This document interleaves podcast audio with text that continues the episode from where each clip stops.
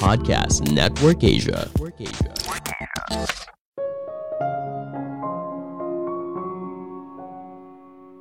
Tidak semua hal dalam hidup bisa kita kontrol, tapi reaksi kita atas setiap kejadian yang kita alami menentukan hidup kita di masa depan.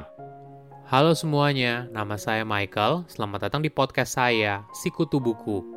Kali ini saya akan bahas buku 13 Things Mentally Strong People Don't Do karya Amy Morin. Sebelum kita mulai, buat kalian yang mau support podcast ini agar terus berkarya, caranya gampang banget kalian cukup klik follow. Dukungan kalian membantu banget supaya kita bisa rutin posting dan bersama-sama belajar di podcast ini. Buku ini membahas apa yang dilakukan oleh orang dengan mental yang kuat. Hidup punya misterinya sendiri. Ada kalanya kita mengambil sebuah situasi yang berat dan berada di luar kendali. Meskipun begitu, kita tetap punya kontrol bagaimana bereaksi dalam kondisi apa pun, kita tetap masih punya pilihan bagaimana harus memberikan respon. Inilah yang membedakan orang dengan mental yang kuat dan tidak. Mereka tidak membiarkan situasi dan kondisi mengatur hidup yang mereka jalani. Mereka adalah tuan bagi hidup mereka sendiri. Kamu pun juga bisa begitu. Kita semua bisa belajar bagaimana menjadi seorang dengan mental yang kuat. Saya merangkumnya menjadi tiga hal penting dari buku ini.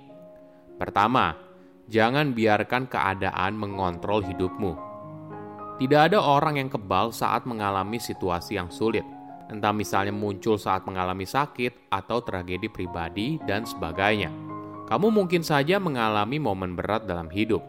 Kadang kejadian itu berada di luar kendali, tapi kamu tetap bisa menentukan apa respon atas kejadian tersebut.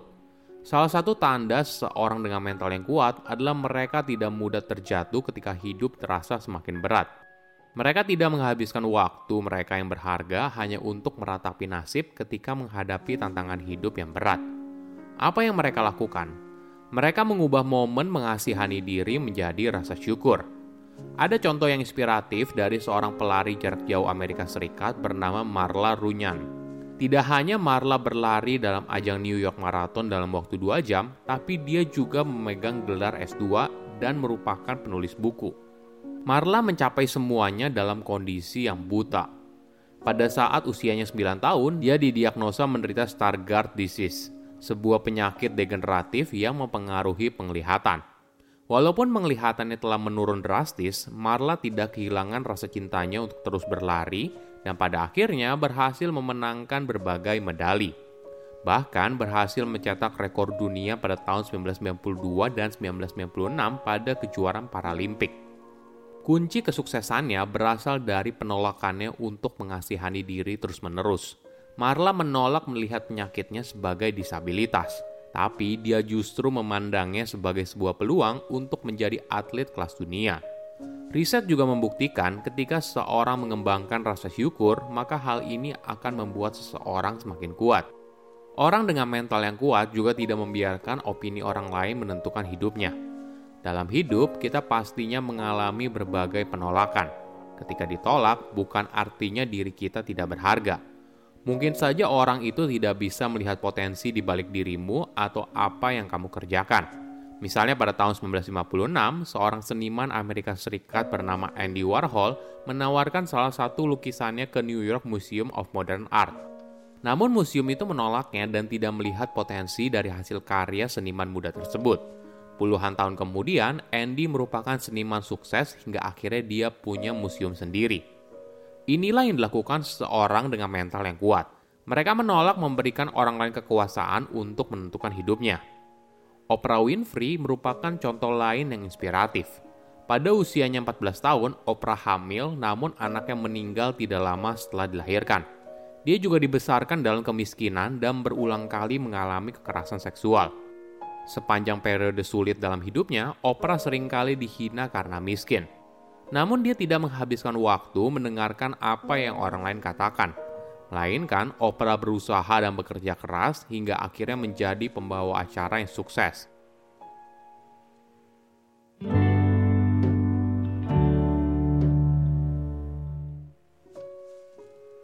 Kedua, perspektif dalam melihat kegagalan. Apa pandangan kamu soal sukses? Mungkin kita terbiasa mendengar cerita dongeng di mana tiba-tiba saja muncul keajaiban yang bisa mengubah hidup kita secara drastis. Namun faktanya tidak semua orang seberuntung itu. Banyak orang perlu menjalani jalan panjang yang penuh kegagalan hingga akhirnya dirinya mampu bertahan dan memandang sebuah kegagalan sebagai batu pijakan untuk sesuatu yang lebih besar. Sebagai contoh, seseorang yang secara konsisten berlatih selama 10 tahun – tidak pernah berhenti walaupun menemui kegagalan terus-menerus.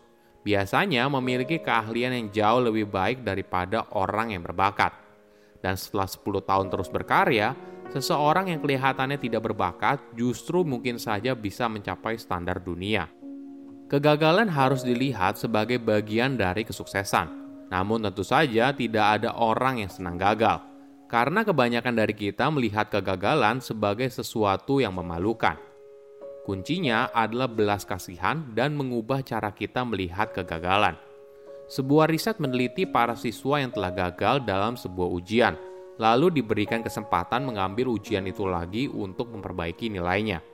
Hasilnya, siswa yang punya belas kasihan yang lebih tinggi kepada dirinya sendiri memiliki nilai yang lebih tinggi di ujian kedua dibandingkan siswa yang tidak. Cara pandang inilah yang seharusnya kita gunakan ketika melihat kegagalan kita tidak melihat kegagalan sebagai sebuah akhir, tapi sebagai sebuah titik untuk menjadi lebih baik di masa depan. Sebuah titik untuk belajar dan sebuah titik untuk berkembang.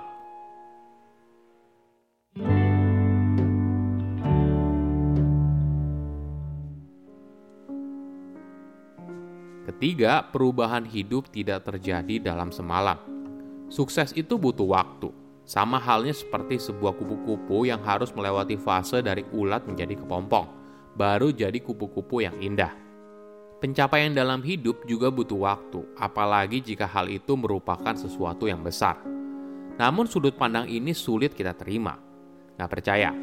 Apakah kamu pernah membuat resolusi entah di tahun baru atau saat ulang tahun? Jika iya, berapa lama kamu tetap memegang komitmen untuk terus melakukannya? Sebuah studi mencari tahu apakah seseorang sukses menepati resolusi tahun barunya atau tidak. 25% responden meninggalkan resolusi mereka setelah lebih dari tiga bulan. Kenapa? Mungkin alasan utamanya karena ekspektasi kita yang tidak realistis. Ketika kita tidak melihat kemajuan besar, kita merasa tidak ada gunanya, lalu menyerah. Jadi, apa yang bisa kita lakukan? Mungkin ada beberapa tips yang menarik. Pertama, perubahan itu tidak mudah kamu harus mulai menerima kalau jalan yang harus kamu tempuh dari posisi kamu saat ini hingga tujuan yang kamu inginkan itu tidak mudah. Hal ini menjadi semakin penting apabila tujuan besar kamu mengharuskan kamu untuk menghentikan sebuah kebiasaan buruk, misalnya berhenti merokok, berhenti makan makanan manis, dan sebagainya. Kedua, jangan terpaku pada deadline yang ketat. Tentu saja penting untuk membuat tenggat waktu kapan kamu bisa mencapai tujuan yang kamu inginkan. Namun perlu kamu sadari, hidup itu tidak 100% selalu berjalan sesuai rencana. Misalnya, kamu mengikuti sebuah program untuk mengubah kebiasaan buruk dalam 21 hari. Tapi apabila kamu justru baru berhasil setelah 101 hari, ya nggak apa-apa. Ketiga, hidupmu tidak seketika jadi luar biasa ketika kamu mencapai tujuan yang kamu inginkan.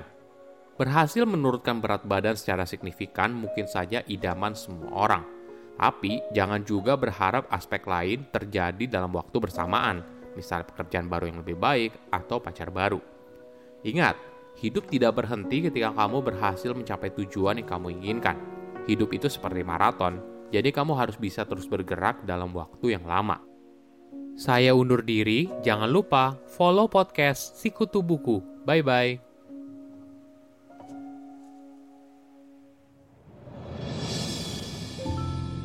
Hai nama aku Ridwan dari podcast Sebelum Tidur. Apakah kamu menikmati episode ini? Semoga iya dan semoga kamu juga mendengarkan podcastku ya. Di mana biasanya aku membicarakan tentang topik-topik yang gak jauh dari anak-anak usia 20-an Bicara cinta-cintaan, kreativitas, sampai kehidupan. Kamu bisa mendengarkan podcast sebelum tidur di mana pun kamu biasa mendengarkan podcast Yang juga didukung oleh Podcast Network Asia.